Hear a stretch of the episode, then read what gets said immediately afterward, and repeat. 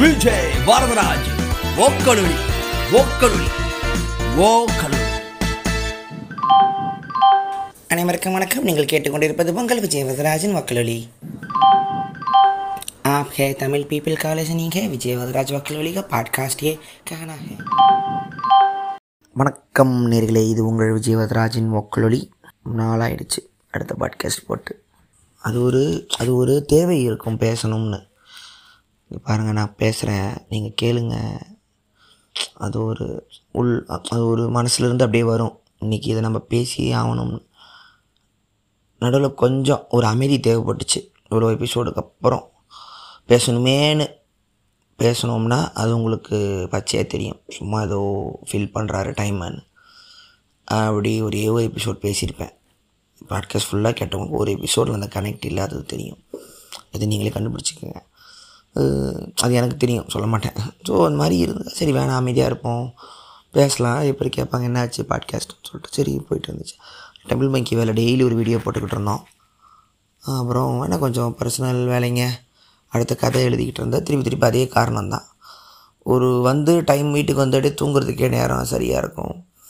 உட்காந்து ஒரு விஷயம் சொல்லணும்னு ஒரு சொல்லணும்னு தேவையில்லை அப்படிங்கிறத விட ஒரு ஒரு ரெஸ்ட்டு ஒன்று தேவைப்பட்டுச்சு. சரி, குதிரவாலோட கடைசி எபிசோட் ராஜேஷோட பேசுகிறதோட முடிஞ்சிருந்துச்சு.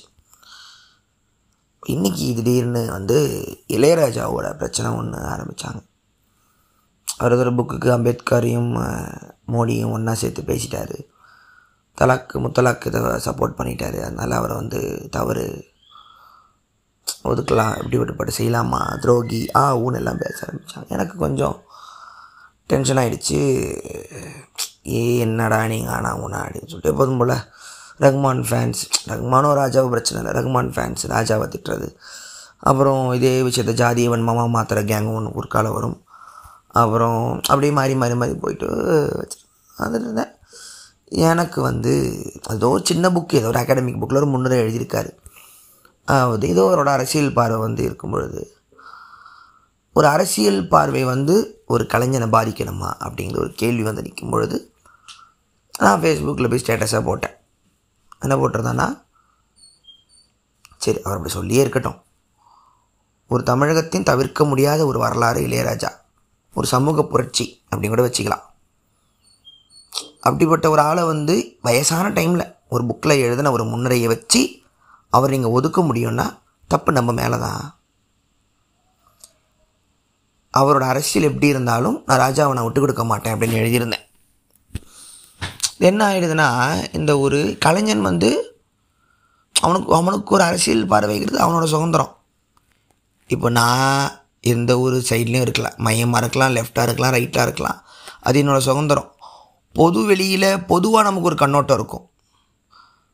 மைனாரிட்டியை வந்து தவறாக பேசுகிறது தப்பு, அவங்கள இன்னொருத்தங்கிட்ட ஏற்றி விடுறது தப்பு, ஜாதிய ஜாதிய வன்மத்தோட இயங்குறது தப்பு. இதெல்லாம் பொது வெளியில் ஒரு மனிதனை மனிதனாக இருக்கிறதுக்கு ஒரு கருத்து இருக்கும்.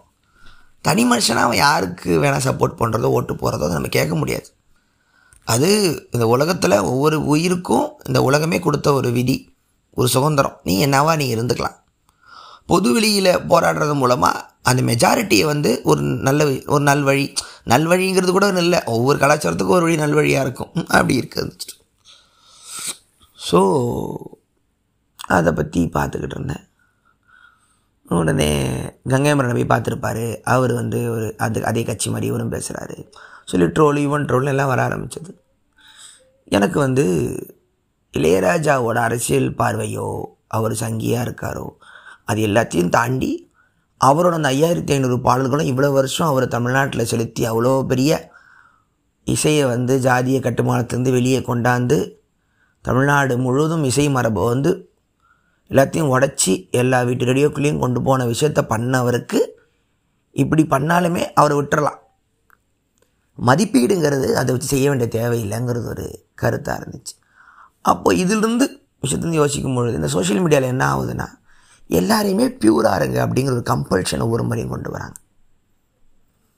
அதாவது இந்த அட்ராசிட்டி பண்ணுற கும்பல் ஜாலியாக இருக்குது, இந்த ஒழுங்காக இருக்கணும், மக்களுக்கு நாங்கள் நல்லது சொல்கிறோம் அப்படிங்கிற ஆளுங்க தான் ரொம்ப ஒழுக்கமாக, ரொம்ப ஓக்கா, ரொம்ப பியூரிஃபையாக இருக்கிறேன்னு சொல்லிட்டு எல்லாருக்கிட்டையும் சண்டை போட்டுருக்கிற மாதிரி ஒரு பியூரிட்டி விஷயம் வந்து இந்த சோஷியல் மீடியாவில் பார்க்க முடியும். ஸோ அது வந்து இப்போது புது, அதாவது மனுஷன் வந்து கிரேவாகவே இருக்கக்கூடாது, ஒரு பிளாக் அண்ட் ஒயிட்டாக பியூராக இருப்பான், பியூராக தான் இருக்கணும் அப்படிங்கிற ஒரு, நீங்கள் சோஷியல் மீடியாவில் பார்க்குறதெல்லாம் ஒவ்வொரு ஒரு ஐடி, ஒரு ஐடியோட பின்னர் இருக்கிற கருத்து பொய்யா கூட இருக்கலாம்.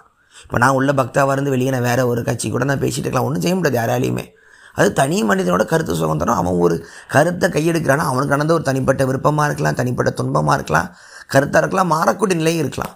ஆனால் இன்டர்நெட்டோட தொடர்ந்து தாக்குதலில் ஒரு மனுஷனால் மாறவே முடியாதுங்கிற கம்பல்ஷனில் இருப்பான். அந்த எனக்கும் ஆயிருக்கு, நான் பண்ண தவறுகளுக்கு ஆயிருக்கு, எல்லாருமே ஒரு லேபிளிங்கு ஒரு ஜட்ஜ்மெண்ட்டுங்கிற மேட்டரில் ஓடும்பொழுது தான் அவன் ஒரு குழுவாக சேர்ந்துக்கிறோம் சண்டை போடுறதுக்கு. நீ இந்த பக்கம் வரவே முடியாதுன்னு தடுக்கும் போது அவன் பரவாயில்ல நான் இந்த பக்கமே இருந்துக்கிறேன் அப்படிங்கிற குணம் வந்து ஒரு மனுஷனுக்கு வருது. ஸோ அப்படி போகும்பொழுது ஒரு ஆர்டிஸ்ட்டை வந்து எப்படி பார்க்கணும் அப்படிங்கிற ஒரு கேள்விக்கு வரும். இளையராஜா வந்து இப்படி ஒரு சார்பாக இந்த பக்கம் அப்படி எழுதியிருக்காரு அப்படின்னா அவரோட கலை வந்து தவறாயிடுமா? இப்போ வில்ஸ்மித் வந்து பலார்னு ஒரு ஸ்டேஜில் அறையும் பொழுது அவள் இத்தனை வருஷம் நடித்தது தப்பாயிடுமா? இப்போ ஜானி டெப்புக்கு ஒரு பிரச்சனை வந்துச்சு, உடியாலனுக்கு ஒரு பிரச்சனை வந்துச்சு, ரோமன் போலஸ்க்கு ஒரு பிரச்சனை வந்துச்சு, வைரமுத்துக்கு ஒரு பிரச்சனை வந்துச்சுன்னு எல்லாமே மாறி மாறி மாறி போகும்பொழுது அவர்கள் படைத்தவை என்ன ஆகுங்கிற கேள்வி வருது. ஒரு கலைஞனை எப்படி பார்க்கணும் எப்படி பார்க்கணும் அப்படிங்கிறத விட கலைஞன் தவறாக இருந்தானா அவன் கலை தவறாகுமா அப்படிங்கிற கேள்விக்கே வரும். இதுதான் யோசிச்சுக்கிட்டு இருந்தேன். அப்போது ரெண்டாயிரத்தி இருபத்தொன்னில் இளையராஜா ஒரு முன்னுரை தவறாக எழுதிட்டார்னா அவர் இவ்வளோ வருஷம் பண்ண கலையும் தப்பா? இல்லை ஒவ்வொரு நாளும் தன்னை ஒரு ப்ரூவ் பண்ணிக்கிட்டே இருக்கணுமா? இல்லை பொதுவெளி சொல்கிற ஒரு நியாயத்துக்கு ஒரு கலைஞன் வரணுன்றாங்களா? அவன் ஆப்போசிட்டில் கூட இருக்கலாம். என்ன கேட்டால் இளையராஜாவோட பாடலும் இசை வரலாறும் பண்ண புரட்சியும் சமூகத்துக்கு போதும். இந்த வயசில் அவர் என்ன வேணால் பண்ணிட்டு போகிறார். அப்போது ஒரு அப்போது ஒரு வாழ் இப்போ ஒரு வாழ்நாளோட ஒரு குறிக்கோள் ஒரு சாதனைங்கிறது அவரோட கடைசி மூச்சு நிற்கிற வரைக்கும் பண்ணணுமா? என் கேள்வி அதுதான். அப்போது எண்பது இப்போ எவ்வளோ வருஷம் இருந்தார், இப்போ இப்போ இப்போ வரைக்கும் அவர் ப்ரூவ் பண்ணிக்கிட்டே இருக்கணுமா? இவ்வளோ வருஷம் வாழ்ந்ததுக்கான இதெல்லாம் ஒரே நாளை காணாமல் போயிடுமாங்கிற கேள்விக்கு வந்து நிற்குது.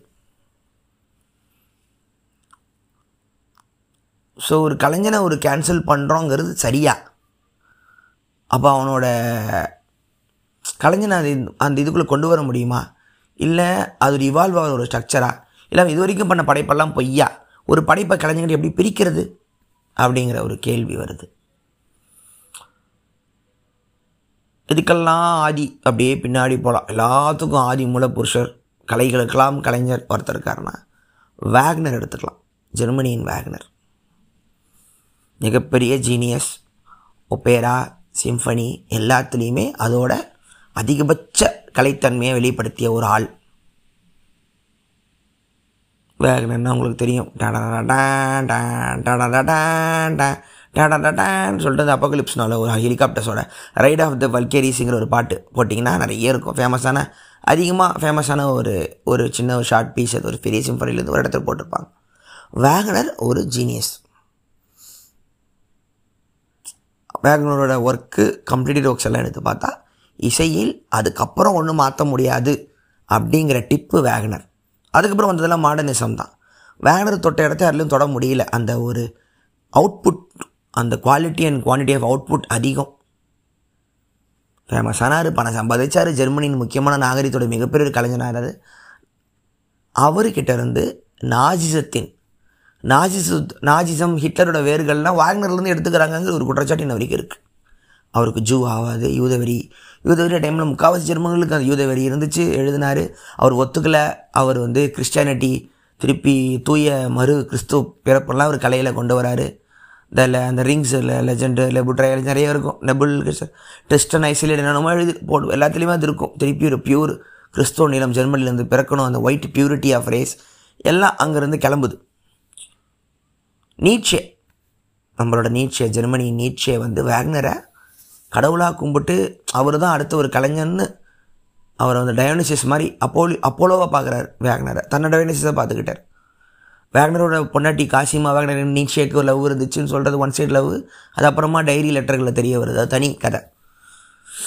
ஆனால் வேக்னரை கடவுளாக கும்பிட்டவர், அவர் தான் கலையோட கடவுள்னு எழுதினவர். வேகனரோட அரசியல் பார்வை தெரிஞ்சதுக்கப்புறம் பின்னாடி வந்துடுறார். நான் வெக்கப்படுறேன், வேகனரோட பழகினதை நான் தவறாக கருதுகிறேன் அப்படின்னு சொல்லி வெக்கப்பட்டு வேக்னர் மிகப்பெரிய ஒரு விஷம்னு சொல்லி பின்னாடி வர நிலைமையும் நீட்சியோட வாழ்க்கையில் நடக்குது. ஆனால் அப்பையும் எழுதுகிறாரு, வேக்னரோட ஜீனியஸை நான் குறை சொல்லலை, அதை நான் கேள்வி கேட்க முடியாதுங்கிறார். ஸோ இப்போ உங்களுக்கு கேள்வி வருது, ஒரு மிகப்பெரிய ஒரு பலகோ பல லட்சம் யூத மக்களை கொள்றதுக்கு காரணமான நாஜிசத்துக்கும் ஹிட்லருக்கும் ஒரு அவனுக்கு முன்னாடி அந்த வேரெல்லாம் இன்னும் ஸ்ட்ராங்காகிறதுக்கு காரணமான ஒரு வேக்னர் ஒரு ஜீனியஸாக இருக்கான். இப்போது அந்த கலைஞனையும் அந்த கலையும் எப்படி பார்க்குறது? இன்றைக்கி வேக்னரோட பாட்டு ஸ்பாட்டிஃபைல இருக்குது, அது யாரும் பேன் பண்ணலை, நீங்கள் உட்காந்து கேட்கலாம். கேட்டு பார்க்கும்போதும் கல்லுறதும் தண்ணி வரும், ஆச்சரியமாக இருக்கும், கோவம் வரும், சிரிப்பு வரும். எல்லா விதமான கலைஞன் ஒரு கலையில் செலுத்துகிற அத்தனை சக்தியுமே இதில் செலுத்தியிருப்பான். வேக்னர் வாழ்ந்துட்டான் கலைஞனா. ஆனால் வேக்னருங்கிற தனி மனிதனோட அரசியல் பார்வை தவறாக இருக்குது. அதில் வந்து யூதவெறி தெரியுது, அதில் வந்து நிறவெறி தெரியுது, ரேஸ் பியூரிட்டி பேசுகிறாரு இருக்குது. அவருக்கு தெரிஞ்சிருக்க வாய்ப்பு இல்லை. இது வந்து நமக்கு அப்புறம் ஹிட்லர்னு ஒருத்தன் வருவான், நாசி பார்ட்டி வரும், ஹோலோகாஸ்ட் நடக்கும், தெரிஞ்சிருக்க வாய்ப்பு இல்லை. ஆனால் அந்த ஒரு ஃபாசிச கலாச்சாரத்தோட ஆரம்பத்தோட வேறு வேக்னரோட இசை வந்து ஒரு காரணமாக இருந்திருக்கு. தவிர்க்க முடியாத ஒரு அரசியல் புள்ளியை வேக்னர் ஆகிறாரு. அவரோட கருத்து பேப்பர்களோட ஹெட்லைன்ஸில் வருது. அவர் சொல்கிறது தான் ஒரு மு அவர் சொல்கிற ஆளுங்க முக்கியமான ஆளுங்க கருதப்படுற நிலைமைக்கு வரும்பொழுது நீட்சியை கேது புரியலை. ஒரு பெரிய ஒரு ஒரு பெரிய ஒரு டிராகனை கண் முன்னாடி பார்க்குறாரு, வளருது, பார்க்குறாரு, ஒன்றும் செய்ய முடியல. ஆனால் அதோட கலையோட அந்த புனிதத்துவத்தையும் மறுக்க முடியல அவரால். சாத்தானும் கடவுளும் சேர்ந்த ஒரு உருவமாக வேக்னர் நீட்சியம் நிற்கிறார். இங்கே தான் இந்த ஒரு கான்ஃப்ளிக்ட் தான் நீங்கள் உலகம் ஃபுல்லாகவே பார்த்துக்கிட்டு இருக்கலாம்.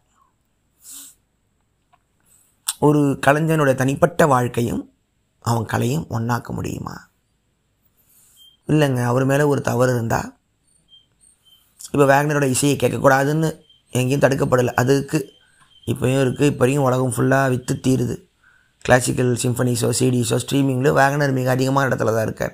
கேட்குறவங்களோட மனசில் நாஜியும் ஓடாது, நீட்சையும் ஓடாது, ஹிட்லரும் ஓட போகிறதில்ல. ஆனால் வேக்னரோட இசைக்குன்னு தனித்துவமான கவிதை இருக்குது, காதல் இருக்குது, பக்தி இருக்குது, எல்லாம் அதில் வீரம், போர், சிறிதல், நார் நார்ஸ் மித்தாலஜி எல்லாமே அவரோட கதை அவரோட கதை அவரே லைன்ஸ் எழுதுவார்.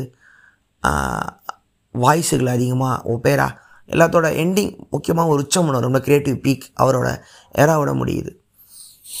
இப்போ நான் வேக்னரை நான் ஏற்றுக்கணுமா ஏற்றுக்கக்கூடாதா அப்படின்னு கேள்வி வருது. அந்த கேள்வி இளையராஜாவுக்கும் வருது. இளையராஜாவோட அரசியல் பார்வையும் இளையராஜோட கலையும் ஒன்றா? ஒட்டியாளன் தனிப்பட்ட முறையில் அவர் செய்த தவறுகளும் அவர் படத்தையும் கேன்சல் பண்ணுறது ஒன்றா? ரோமன் பொடஸ்கிக்கோ ஜாயின் டெப்புக்கோ ஜாயின் டெப்போட கேஸ் இன்னும் முடியல. அவர் மேலே தவறு இல்லைன்றாங்க, அவர் மனைவி மேலே தான் தவறுன்றாங்க. ஒரு பக்கம் தவறில் நாங்கள் தவறோ தவறு இல்லையோ அடுத்த செகண்ட் ஜாயின் டெப்போட அத்தனை படமும் கேன்சல் பண்ணப்படுது. படம் இல்லாமல் உட்காந்து எல்லாம் ஓகே. இப் இது வரைக்கும் அவர் பண்ண கலைக்கோட அர்த்தம் என்ன? இந்த டாப்பிக்கை எடுக்கிறதுக்கு நிறைய பேர் வேணாம்லாம் சொன்னாங்க. இது ரிஸ்க்குன்னு ரிஸ்க் இல்லை, நான் ஒரு முடிவு எடுக்கலை, ஒரு முடிவை சொல்ல ஒரு கேள்வியை முன்னாடியே நான் வைக்க போகிறேன்டா அப்படின்னு. கலைஞனுக்கு மட்டும் ஏன் இந்த பியூரிட்டி பார்க்கணுங்கிற ஒரு கேள்வியும் இருக்குது. என்ன அப்போது மனிதர்கள் எல்லாருமே ஓகேங்களா?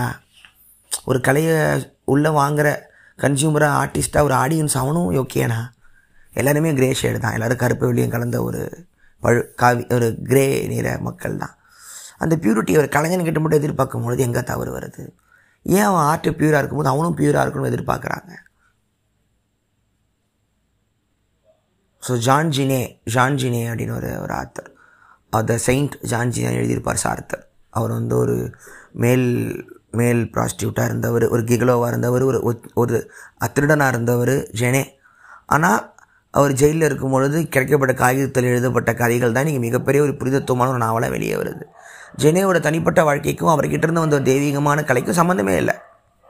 சம்மந்தமே இல்லைங்கிறதுனா அந்த பெயின்லேருந்து அவருக்கு அந்த ஒர்க்கு வந்துச்சுங்கிறது அவ்வளோ பெரிய ஒரு புக்கில் தனியாக வளர்க்குறார் சார்த்தர். தஸ்தோவ்ஸ்கியோட வழிகள் தான் தஸ்தோவ்ஸ்கியோட கலைகள், காஃப்காவோட வழியோ பயமோ தான் காஃப்காவோட கலைகள். இப்போ நீங்கள் சொல்கிற சாடிசம்ங்கிற வார்த்தை இருக்குது, சாடிசம் சாடிஸ்ட்டுங்கிற சேடுன்னு ஒருத்தர் இருக்கார். ஜஸ்டின் ஒரு புக் எழுதியிருப்பார், ஹண்ட்ரட் டேஸ் ஆஃப் சோடம் ஏதோ, அதாவது சேடோ மேசோசிசம் சேட் சேட் அப்படிங்கிற வார்த்தை அவர்கிட்ட தான் வருது. அவரோட காம வக்கரங்கள், ஒரு வன்முறை மேலே உள்ள ஆசை உள்ள மனிதன், அதை செய்யப்பட்ட கோழை, செய்ய பயந்த ஒரு கோழை மனதில் ஒரு நடத்துகிற வக்கரமும் அவர் கதையாக எழுதி விற்று தீருது. ஸோ அந்த அழுக்கு கலையாக வரும்போது இது புனிதமாக மாறுது. ஸோ ஒரு கலைஞன் வந்து ஏன் தூய்மையாக இருக்கணும்னு ஆசைப்பட்றாங்க? இல்லை அவன் தூய்மையாக தான் இருக்கணுமா? இல்லை தூய்மையாக இருந்தால் தான் தூய்மையான கலைகள் வெளியே வருமா? முதல்ல கலையில் தூய்மையாக இருக்கானே முதல்ல ஒரு கேள்வி. இங்கே தான் ஒரு குழப்பம் வருது. இப்போ வேக்னரோட கொள்கை வந்து ஆன்டிசெமிட்டிசமாக இருக்கிறதுனால அவர்கிட்டருந்து சரியான கலைப்படைப்பு வரல, நீ படித்து சொல்ல முடியாது. கடைசி வரைக்கும் வந்துச்சு. இப்போது நம்ம இவர் எஸ்ரா பவுண்டர் ஒரு கவிஞர், அவரும் கடைசி காலத்தில் வந்து ஃபாசிசத்துக்கு சப்போர்ட் பண்ணி முசோலினியோட அந்த அவருக்கு சப்போர்ட் பண்ணி அவரை டிபோர்ட் பண்ணி அவரை கேள்வி கேட்டு அவரை மதித்தவங்களாம் நீங்கள் இப்படி பண்ணலாமா ஒரு ரேடியோவில்லாம் ப்ரெசென்ட் பண்ணி முசோலினிக்கு ஜால்ரா அடிக்க ஆரம்பிச்சிட்டாங்க. ஆனால் கவிஞராக எஸ்ரா பவுண்டர் மிகப்பெரிய ஒரு கவிஞர். அந்த கவிதையை அடிச்சுக்க ஒன்றும் இல்லை, கவிதை வழிகளிருந்து வரும்போது அழகாக வருது. ஆனால் அரசியல் பார்வை தவறாக போயிடுது தவறாக போயிடுது அப்படிங்கிறத விட பொதுவெளியில் அது தவறான ஒரு அரசியல் பார்வை. அவருக்கு அது நியாயமாக இருக்கலாம். இப்போ எங்கேருந்து கேள்வி வருதுன்னா, இப்பேற்பட்ட ஒரு கலைப்படைப்பை கொண்டு வர மனசு ஏன் அரசியல் பார்வையில் தப்பாக போகுது அப்படிங்கிற கேள்வியில் தான் அது முடியுது. ஸோ ஆர்த்தர் ரிம்பார்டு எடுத்துப்போம். ரிம்பார்டு மிகப்பெரிய ஒரு கவிஞர். பதினேழு வயசில் ஆரம்பித்து இருபத்தி ஒன்றுலேயே அந்த கவிதையை எழுத விட்டுட்டு முப்பத்தஞ்சில் ஆப்பிரிக்க காடுகளில் கால் வெட்டப்பட்டு காலை இழந்து முடியாமல் அப்புறம் திருப்பி ஒன்றும் இல்லாமல் இறந்து போன ஒரு மனிதர். ஆனால் ரிம்பார்டு வந்து பதினேழுலேயே ஒரு மிகப்பெரிய ஒரு ஞானத்துக்குரிய ஒரு கவிஞராக பாமா வரான். குட்டி வயசில் ஊரை விட்டு ஓடி வந்து பாரிஸில் பெர்லின் அவங்க அந்த சரியலிஸ்ட் மூமெண்ட்டோட ஆரம்ப டைமில் இருக்கிற அத்தனை பேரோட பழக்க பழகிய ஒரு ஆள். அவர் எழுதுகிறாரு, த டிரேஞ்ச்மெண்ட் ஆஃப் த சென்சஸ் அப்படிங்கிற வார்த்தை வருது. ஐம்புலன்களோட ஒரு கயாஸ் எனக்கு வேணும், ஒரு மேட்னஸ் வேணும், அதிலிருந்து என்னோடய கவிதைகள் பிறக்கும். அதிகமான ட்ரிங்கிங், எக்ஸசிவ் ட்ரிங்கிங்கு, என்னென்ன பழக்கம் இருக்கோ, செக்ஸோ எல்லாமே அந்த மேட்னஸ்குள்ளே வரும்போது தான் கவிதைகள் வருது அப்படின்னு சொல்லிட்டு ஒரு வார்த்தையில் சொல் derangement of the senses. So இது எதுக்கு சொல்கிறோம்னா, ஒரு ஒரு அழகான ஒரு கலைப்படைப்போ ஒரு பியூட்டி பிறக்கிறதுக்கோ உள்ள ஒரு மேட்னஸ், ஒரு பைத்தியகாரத்தனம் தேவைப்படுதுங்கிறதே கலையோட ஒரு ஆதி உணர்வாக இருக்குது. ஷேக்ஸ்பியரில் ஹம்லெட்டில் கூட த மெத்தட் இன் மை மேட்னஸ்னு சொல்லுவார். என்கிட்ட ஒரு பைத்தியகாரத்தனம் இருக்குது, அதுக்கு ஒரு மெத்தட் இருக்குது, அந்த மெத்தடு தான் கலை, அந்த மெத்தட் தான் ஷேக்ஸ்பியரோட கலை, அந்த மெத்தட் தான் ரிம்பார்டோட கவிதை. ஸோ இப்போ ரிம்பார்டோட வாழ்க்கையை பார்த்தீங்கன்னா துப்பாக்கி சூடு இருக்கும், சண்டை இருக்கும், கொலை, ஒரு ஒரு கலவரம் இருக்கும், ஒரு பைத்தியகாரத்தனம் இருக்கும். ஆனால் அந்த அத்தனையுமே ஒரு அழகான வார்த்தையாக வடித்து பேப்பரில் வரும்பொழுது அந்த கவிதையை ரிம்பார்டை பற்றி தெரியாமல் படிக்கிறவங்களுக்கு அவர் ஒரு ஒவ்வொரு அழகியல், ஆனால் அந்த அழகியலுக்கு பின்னாடி இருக்கிற வழி வந்து ரிம்பார்டை பற்றி படிக்கும் போது தான் தெரியும். ஸோ இப்போது ஒரு கலவரத்தோட, ஒரு கயாஸோட, ஒரு மேட்னஸோட ஒரு சென்டரில் தான் ஒரு கவிதை உருவாகுது, ஒரு கலை உருவாகுதுங்கிற போது நம்ம அந்த கலைஞனை வந்து ஒரு முழு மனிதனாக, ஒரு பரிசுத்த மனிதனாக இருக்க நம்ம எதிர்பார்க்க வேண்டிய தேவை இருக்காதுன்னு நான் நம்புகிறேன். அவன் தவறாகவும் இருப்பான் அப்படிங்கிற ஒரு ஒரு ஒரு ஒரு ஒத்துக்கிற ஒரு தன்மை இந்த சமூகத்துக்கு வரணும். அவன் எப்படியோ இருந்துட்டு போகிறான் அவன் எப்படியோ இருந்துட்டு போகிறான் அவன்கிட்ட என்ன வருது இந்த சமூகத்துக்கு இருக்கிறது மட்டும் நம்ம பார்ப்போம் அப்படிங்கிற நிலைக்கும் வரலாம். அந்த அப்படியும் பார்த்தா அப்படி என்ன சொல்கிறீங்க அப்படின்னா, இப்போது அவங்க என்ன வேணால் பண்ணலாம் சரியாயிடுமா அப்படின்னு பார்த்தா எல்லா கலையும் ஒரே மாதிரி மக்கள்கிட்ட வேலை பார்க்குறதில்ல, அதையும் ஒன்று இருக்குது. எல்லாரையுமே மக்கள் வந்து ஒரு கலைஞனை வந்து ஒரு ஒரு ஜீனியஸுங்கிறது ஏற்றுக்கிறதும் இல்லை. அப்பேற்பட்ட ஒரு ஜீனியஸ் இந்த உலகத்தில் உருவாகிறானா அவனுக்கு அதுக்கான இடத்த கொடுத்துடலாம் அப்படின்னு தான் நான் சொல்ல வரேன். அங்கே தான் உங்களுக்கு ஒரு சரி அப்படி சொல்கிறீங்க. இப்போ வேக்னர் இப்போ இல்லாமல் வேக்னரோட மனது மாறி இருந்தால் ஹிட்லர் மாதிரி ஒரு ஆள் உருவாகாமல் இருந்திருக்கலாமே அப்படின்னு ஒரு கேள்வி வரும்போது தான் ஒரு சின்ன தடை ஒன்று வருது. அதுக்கு என்ன பதில் சொல்கிறதுங்கிற திருப்பி ஒரு கேள்வியாகவே முன்வைக்கிறேன். ஒருவேளை வேக்னரோட பாட்டை கேட்டு, நான் வேக்னரோட பெய்ரூத் ஃபெஸ்டிவல் மிகப்பெரிய ஃபெஸ்டிவல், அதுதான் ஒரு கலை. இப்போ பார்க்குற அத்தனை ஃபெஸ்ட் ஆர்ட் ஃபெஸ்டிவலுக்கும் முன்னாடி பெய்ரூத் இவன் பண்ணது, வாக்னர் பண்ணது, அதில் ஹிட்லர் கண்டிப்பாக வந்து பார்த்து கண்கலங்கி உட்காந்தார மாதிரிலாம் சில விஷயங்கள் சொல்கிறாங்க. ஒருவேளை அந்த ஃபங்க்ஷனுக்கு ஹிட்லர் போகாமல் இருந்திருந்தா திருப்பி ஜெர்மன் இனம் வந்து யூதர்களை அழித்து மீண்டு வரணும் அப்படிங்கிற விதை வந்து அந்த ஃபெஸ்டிவலில் அவனுக்கு கூட மனசில் வந்திருந்துருக்கலாம். இது பழைய இப்போ இருக்கிற இப்போது நம்ம பார்த்த ஹிட்லரோட விதை வந்து அந்த ஒரு ஃபெஸ்டிவலில் வேக்னரோட இசை கேட்டு வந்திருக்கலாம். அந்த இடத்துல வேக்னர் அந்த இடத்துல இல்லாமல் இருந்திருந்தால் ஹிட்லர் உருவாகியிருப்பானா அப்படிங்கிற ஒரு கேள்வி வருது. அப்போ அந்த கலை தானே ஒரு தவறான ஒரு வழிக்கு, தவறான ஒரு அரசியல் புரிதலை கொண்டு போகுது அப்படின்னு சொல்கிறது நீட்சே வரார். ஆனால் நீட்சேவால் அந்த கலைத்துவத்தோட அந்த தூய்மையை வந்து ஜீனியஸ் என்னால் ஒத்துக்க முடியுது, அதை மறுத்து பேச முடியல, ஆனால் அவன் ஏன் இப்படி இருக்கணுங்கிற ஒரு கோபம் வரும்போது தான் இந்த உலகத்தோட குரூர் முகம் புரியுது. ஸோ இதுதான் ஒரு கலையோட ஒரு குழப்பம் இல்லை, கலையோட ஒரு இந்த பைத்தியகாரத்தனத்தோட அந்த வீரியம். அது ஒரு கடவுள் மாதிரி, அது மக்களை மயக்கி கட்டி போடுற ஒரு வேலையை செய்யும் பொழுது தவறாகவும் ஒரு ஒரு அரக்கனாகவும் இருக்குது, ஒரு கடவுளாகவும் இருக்குது. வேகனர் அது ரெண்டுத்தையுமே கொண்ட ஒரு ஆளாக இருக்கான். நீங்கள் கடவுளாக பார்த்தீங்கன்னா கடவுள், ஒரு அரக்கன் அதை பார்த்தோன்னா அவனுக்கு அது அரக்கனாக தெரியுமா? இதுதான் இங்கே ஒரு பிரச்சனையாக போச்சு. இப்போ இளையராஜாவோட வாழ்க்கையுமே நீங்கள் எடுத்துக்கிட்டிங்கன்னா ஒரு ஒரு ஒரு தமிழ் மரபு இசையாக இருக்கட்டும், ஜாதி அடுக்கில் மாட்டிக்கிட்ட ஒரு இசை மரபை வந்து தமிழ் மக்களுக்கு கொண்டு போன ஒரு விஷயமா இருக்கட்டும், இவ்வளோ வருஷம் ஹிந்தியோட ஆதிக்கம் வேறு எந்த மொழியோட ஆதிக்கமும் இல்லாமல் இங்கேருந்து மற்ற மொழியிலையும் போய் கொலைச்சி ஒரு ஆளை அவர் ஏன் பக்தியாக இருக்கார்? ஒரு ஒரு ஒரு இந்து மத கடவுளை போய் கும்பிட்றனால ஒரு சங்கியாக இருக்கார். அவரோட ஆத் ஆன்மீக தேடலை, ஒரு தனி மனிதனோட ஆன்மீக தேடலை வந்து எந்த ஒரு தப்புன்னு சொல்கிறதுக்கும் யாருக்கும் எந்த உரிமையுமே இல்லை. இங்கே தான் ஒரு விஷயம் வேறுபடுது.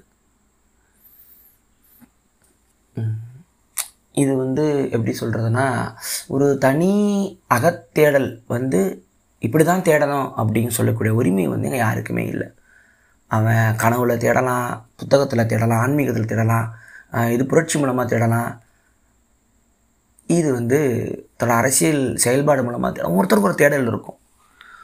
ஸோ இளையராஜா இளையராஜா வந்து ஒரு நான் என்ன சொல்கிறது, அது ஒரு பெரிய ஒரு அந்த இளையராஜாவை தூக்கிட்டிங்கன்னா தமிழ்நாடு வரலாறில் ஒரு பாதிக்கான போயிடும்.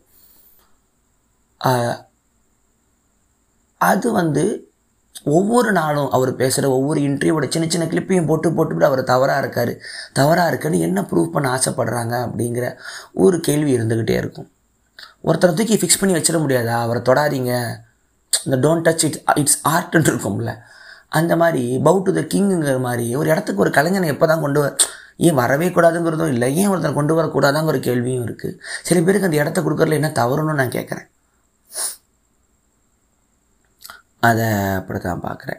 ஒவ்வொரு இன்டர்நெட்டுங்கிறது தினம் தினம் தினம் தினம் புது புது தகவல்கள் வச்சு வச்சு நம்மளை நாமே ப்ரூவ் பண்ணிக்கிற ஒரு களமாக இருக்கிறதுனால ஆல்ரெடி ஒற்றுக்கொள்ளப்பட்ட ஐக்கான்களின் வாழ்வும் தினந்தரம் ப்ரூஃப் செய்யப்படுகிறது நம்மளால், அவங்க கிடையாது.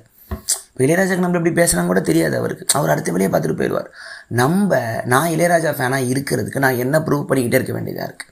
இது எப்படின்னா, இளையராஜாவோட நியூஸ் வந்து முன்னரே எப்படி எழுதிட்டாரு, அம்பேத்கரையும் மோடியும் ஒன்றா ஈக்குவல்னு வச்சு எழுதிட்டாருன்னு சொல்லிட்டுன்னு ஒரு வரும்பொழுது இந்த கமெண்ட்டில் ஏன் பேர் அட்டாக் பண்ணுறான் அண்ணே, அவருக்கு இது முட்டு கொடுத்தீங்கன்னா அவனை அசிங்க சிங்கமாக கேட்பேன். அடுத்த குறி வந்து இளையராஜாவுக்கு யார் சப்போர்ட்டாக பேசுவாங்களோ அவங்க பக்கம் திரும்புது. நீங்கள் என்ன சொல்ல போகிறீங்க? இந்த ப்ரூஃப் தான் இங்கே பெரிய பிரச்சனையாகவே இருக்குது. நான் விரும்புகிறேன்னா நான் விரும்புகிறேன், ஒவ்வொரு நாளும் நான் விரும்புகிறேன் அவர் நல்லவராக இருக்கணும்னு இந்த உலகத்துக்கு ப்ரூவ் பண்ணிக்கிட்டே இருக்கணுங்கிற ஒரு ப்ரெஷர் வரும்பொழுது தான் ஒவ்வொருத்தரும் ஒரு ஒரு ஒரு ஒரு நிழலுக்குள்ளே ஒரு ஒரு அந்த கதகதப்புக்குள்ளே போய் மாட்டிக்கிட்டு ஒரு சின்ன கூடை அமைச்சிக்கலாம். இல்லைங்க நான் இது தான், நான் இது தான், நான் லெஃப்ட்டுங்க, நான் ரைட்டுங்க, நான் நான் நியூட்ரலுங்க. இந்த ஒரு இடம் வந்து தன்னைத்தானே நிரூபித்து கொள்கிற ஒரு நிர்பந்தம் வந்து இந்த சமூக வலைத்தளமோ வாழ்க்கையை வந்து நமக்கு தந்துக்கிட்டு இருக்கு. திறந்தோடனே நான் அழகாக தான் இருக்கிறேன்னு ஒரு பையனோ பொண்ணோ போகிற செல்ஃபி மாதிரியோ, திறந்தோடனே நான் இங்கே தான் சாப்பிட்றேன், இங்கே தான் நான் காஃபி குடிக்கிறேன்னு காட்டிக்கிற மாதிரியோ, அரசியல் வேறுபாடு கருத்து வேறுபாடுமே அப்படி இருக்குது. ஒருத்த அரசியல் மாறுபாடு மாறி தான் போட்டோம், கருத்து மாறி தான் போட்டோம், பொதுவெளியில் மொத்தமாக ஒரு கருத்தை சரின்னு ஒத்துக்கக்கூடாது அப்படிங்கிறதுக்கு ஒவ்வொரு கலையும் வேலை பார்க்குது. முஸ்லீம்களை வந்து இப்படி தவறாக சொல்கிறது, சித்தரிக்கிறது தவறுன்னு ஒரு விஷயம் வரும்பொழுது பொது கருத்தில் அது அதிகமான ஒரு பர்சன்டேஜில் இருக்கும் பொழுது மட்டும்தான் அது தவறுன்னு பண்ணவங்களுக்கு தெரிய வரும், மற்றவங்களுக்கு புரிய வருங்களுக்கு கலை அதை தான் பண்ணுது. ஆனால் ஒரு தனி மனிதன் கிட்ட போய் நீ இப்படி இருக்கிறோம் இருக்கக்கூடாதுங்கிற ஒரு விமர்சனம் பண்ணுறதுக்கான ஒரு உரிமை வந்து யாருக்குமே இல்லை. அவன் திருப்பி ஒன்றை பார்த்து கேட்கலாம், உன்னோட கொள்கை சரின்னு யாரா சொன்னது அப்படின்னு சொன்னால் அதுக்கும் இந்த உலகத்தில் பதில் இல்லை. எல்லா கொள்கையும் தோற்று போன ஒரு பின்னவெளித்துவ உலகம் தான் இந்த உலகமே. இப்போதைக்கு மு அது முதலிடத்துவத்தில் மாட்டிக்கிட்டு சிக்கி உட்காந்துட்டு இருக்கோங்கிறது தான் உண்மை. எதுவுமே சரி அப்படின்னு ஒரு கொள்கை இருந்துச்சுன்னா உலகம் ஃபுல்லாக அந்த கொள்கையை தான் பாதுகாத்துக்கிட்டு இருக்கணும். அப்படி இல்லை, ஒன்றை அடித்து ஒன்று மேலே வந்து லாப நோக்கோட உலகமே ஒரு வியாபார பொருளாக இருக்கிற உலகத்தில் தான் இப்போ வாழ்ந்துக்கிட்டே இருக்கும். இப்போ நாளைக்கு ரஹ்மானுக்கு ஒரு நாளைக்கு ரஹ்மான் இடத்துல தப்பாக சொல்லிடக்கூடாது, ரஹ்மான் தவறு தவறுமா ஒவ்வொரு நாளும் ரஹ்மான் தன்னை சொல்லிக்கிட்டே இருக்கணுமா? ஒவ்வொரு கலைஞனோ ரஜினியோ கமலோ விஜயோ சொல்லிக்கிட்டே இருக்கணுமா? அப்படிங்கிற போது இந்த பொதுபிம்பம் மாதிரி எழுத்தாளர்களுக்கு இது வருது. நாளைக்கு ஒரு எழுத்தாளர் வந்து திடீர்னு கோபத்தில் ஒரு வார்த்தையை சொல்கிறேன்னா அவர் தவறானவர், அப்போ இது வரைக்கும் அவர் எழுதுன அத்தனை புத்தகங்களும் தவறு. இதுதான் இங்கே பிரச்சனை. டெய்லி ப்ரூவ் யுவர் செல்ஃப் அப்படிங்கிற ஒரு கம்பல்ஷன் ஒவ்வொருத்தருக்கும் வருது. சாதாரண கலை படைப்பு பண்ணாத மக்கள் வந்து அது பண்ண முடியல, அவங்களுக்கு அது பிரச்சனையாகவே இல்லை. அவங்க ப்ரூவ் ஆகிட்டாங்க, நைன்டி சிக்ஸ் வேலை செய்கிறேன், சம்பளம் கொடுக்குறேன், வீட்டை நான் ப்ரூவ் ஆயாச்சு. ஆனால் படைப்புகள் மூலமாக தன்னை நிரூபித்து கொள்கிற கலைஞரோட வாழ்க்கையை வந்து இவங்க இவங்க கேட்க ஆசைப்பட்ட வலைக்குள்ளே நீ வந்தால் மட்டும்தான் அவனை ஏற்றுக்கொள்வேன் அப்படிங்கிற கணக்குக்கான உரிமையை வந்து சமூக வலைத்தளம் கொடுக்குது. முந்தைய நியூஸ் பேப்பர்லையோ ரேடியோலையோ டிவிலையோ அவங்க வருவாங்க, நீங்கள் பார்ப்பீங்க, திருப்பி ரிப்ளை பண்ணதுங்கிற உரிமை உங்ககிட்ட இல்லை. நீங்கள் சொன்னாங்க யாரும் கேட்க போகிறதில்ல. ஆனால் சோஷியல் மீடியாவில் you can comment, you can share, you can write. உங்கள் கருத்தை நீங்கள் தெரிவிக்கலான்னு வரும்பொழுது நம்ம அவங்கள உரிமை கொள்கிறோம் அப்படிங்கிற விஷயம் வரும்பொழுது முந்தி அஃபிஷியலி சேங்ஷன்டு ஒரு கே நெட்வொர்க்கில் வரக்கூடிய கலைஞர்கள் அவங்க சொல்கிறதான் செய்தியே மறுபரிசீலனை, மறு வாசிப்பு, மறு விமர்சனங்கிறது அப்போ இல்லை. இப்போ உங்களால் முடியும் பொழுது கலைஞரோட வாழ்க்கையை நோண்டி பார்க்கலாம், டீகன்ஸ்ட்ரக்ட் பண்ணலான்னு போகும்பொழுது அவங்க தூய்மையாக இருக்கணும்னு இந்த தூய்மையவாதத்துக்குள்ளே போகும்போது தான் உலகம் அப்படி இல்லைன்னு தெரியும் பொழுது தான் இவங்க மூஞ்சில் பலார் நிறையும் பொழுது தான் அந்த கலைஞர்கள் மேலே கோபம் வருது. ஸோ அது அப்படி தான் நான் பார்க்குறேன். ஸோ ஒரு கருப்பு வெள்ளை கலந்த இந்த உலகம்தான், அதாவது எவனுமே போய் யோக்கியம் இல்லை அப்படிங்கிற ஒரு உலகம்தான் அது. ஸோ பொதுத்தளத்தில் உழைக்கும் கருத்தாக்கங்கள் வேறு, அதுக்கான அரசியல் உழைப்பு வேறு.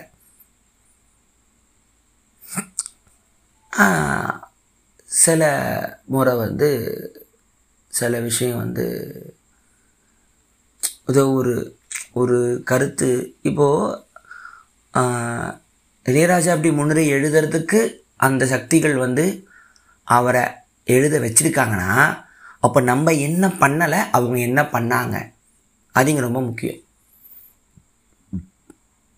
அவர் ஆதரவாக ஒரு அம்பேத்கரையும் மோடியும் அவரால் வச்சு எழுத முடியுது. தலாக் முத்தலாக் சட்டம் சரி அப்படின்னு இளையராஜா மண்டலத்தில் சொல்லி ஒரு முன்னரை எழுத வைக்கிறாங்கன்னா நம்ம அவர் எங்கே நம்ம ஆதரிக்க தவறிட்டோம், எங்கே அங்கே இருக்கிறவங்க எங்கே ஜெயிச்சிட்டாங்கிறது கவனிக்கிற முக்கியம். இப்படி ஒரு ஐக்கான் வந்து அந்த பக்கம் அந்த பக்கம் இப்படி தவறி அந்த பக்கம் விழுந்து அவங்க பக்கம் கை கொள்ளப்படுறாங்கன்னா நமக்குன்னு உரிமை கொண்டாடின ராஜா வந்து எங்கே நம்ம இழந்தோம் அப்படிங்கிறத கவனிக்கணுமே தவிர நீங்கள் எப்படி பண்ணீங்கன்னா ஒரு பக்கம் திரும்புறது மிகப்பெரிய தவறாயிரும். நாளைக்கு நீங்கள் நமக்குன்னு நம்மளோட செ நம்மளோட கலாச்சாரத்தை செழுமையாக்கிற அத்தனை பேருமே நம்மளே ஒதுக்குறோங்கிற முறையில் செஞ்சுக்கிட்டே இருந்தோம்னா நாளைக்கு நமக்காக பேசிய, நமக்காக உழைத்த, நமக்காக வாழ்க்கையை அர்ப்பணித்த எந்த ஒரு ஐக்கானோ எந்த ஒரு வரலாறுமே மெதுவாக தரம் அழிஞ்சிக்கிட்டே வரும் அப்படிங்கிறத நான் பார்க்குற உண்மை. ஸோ இது வந்து பர்ஃபெக்டாக இருக்கணுங்கிற இதை வெர்ச்சுவல் வேர்ல்டில் ஃபிக்ஸ் பண்ண நினைக்கிறதும் போது நடக்கிற ஒரு தவறு தான் இது. ஒரு மனிதன் வந்து ஒரு ஃப்ளக்ஸ் தான், இந்த உலகமோ காஸ்மோஸோ ஃப்ளக்ஸ் தான், ஃப்ளக்ஸ் ஆகிட்டே இருக்கும்.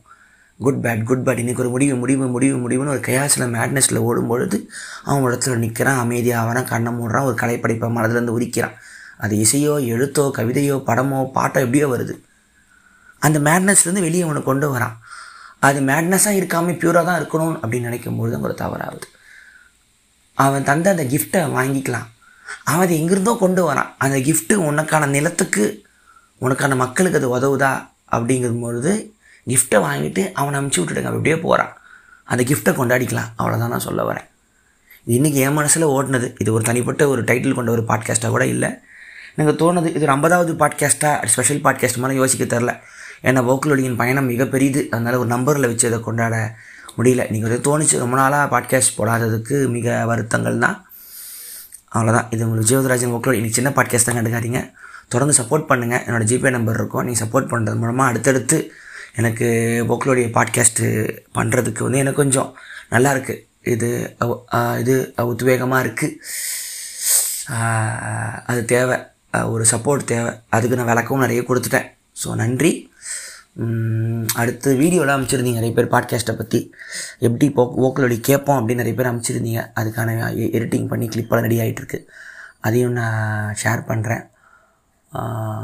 அப்புறம் மற்றபடி எனக்கு எல்லாம் நல்லா போயிட்டுருக்கு. அந்த ஒரு பழைய அந்த புலம்புற விஜயராஜ் தாண்டி இப்போ அடுத்து அடுத்த வேலைகள் பார்த்து புது விஷயத்தை நோக்கி போயிட்டுருக்கிற டெம்பிள் மங்கீஸாக இருக்கட்டும், ஓக்குலையாக இருக்கட்டும், விஜயராஜாக இருக்கட்டும், எல்லாமே நல்லா வந்துக்கிட்டு இருக்கு. ஸோ என்னோட அந்த அந்த ஒரு அந்த ஒரு கடந்து வந்த அந்த பாதையை கடந்து வந்த இரண்டு நாட்களில் நீங்கள் தான் என் கூட இருந்தீங்க. அந்த ஒரு ஐம்பது பாட்காஸ்ட்டு போட்ட நாட்கள் நினச்சி பார்த்தா தனியாக அடுத்து என்ன நடக்குமோ, எந்த ஒரு கதவும் திறந்தா திறக்காத ஒரு இருண்ட டைமில் தான் எல்லோரும் கூட இருந்தீங்க. உங்கள் ஒவ்வொரு மெசேஜோ, ஒவ்வொரு ரிப்ளையோ, ஒவ்வொரு ஷேரோ, நீங்கள் இன்ஸ்டாகிராமில் டேக் பண்ணி என்னை போடும்பொழுதோ நான் ஏதாவது ஒன்று பண்ணிக்கிட்டு இருக்கேன், என் கலை என்னை விட்டு அழியலை, என்னை யாரும் ஏமாற்றலை, நான் ஏமாற்றப்படலை, நான் ஏமாறலை, என்ன எனக்குள்ள அந்த கலை இன்னும் உயிர் வாழ்ந்துக்கிட்டு இருக்கு அப்படின்னு என்னை உயிர்ப்பிச்ச அந்த விதைக்கு தண்ணி ஊற்றிக்கிட்டு இருந்த மக்கள் நீங்கள். ஸோ அதுக்கு ஒரு நன்றி திருப்பி. ஸோ அதான் சொல்லணும்னு ஆசைப்பட்டேன். ஸோ அதான் நன்றி. இது உங்கள் விஜய் வரதராஜன் ஒக்கலொலி. விஜய் வரதராஜன் ஒக்கலொலி ஒக்கலொலி ஒக்கலொலி. அனைவருக்கும் வணக்கம். நீங்கள் கேட்டுக்கொண்டிருப்பது பொங்கல் விஜய் வரதராஜன் வக்கலொலி. आप है तमिल पीपल कॉलेज नहीं है विजय वरदराज वकलोली का पॉडकास्ट ये कहना है.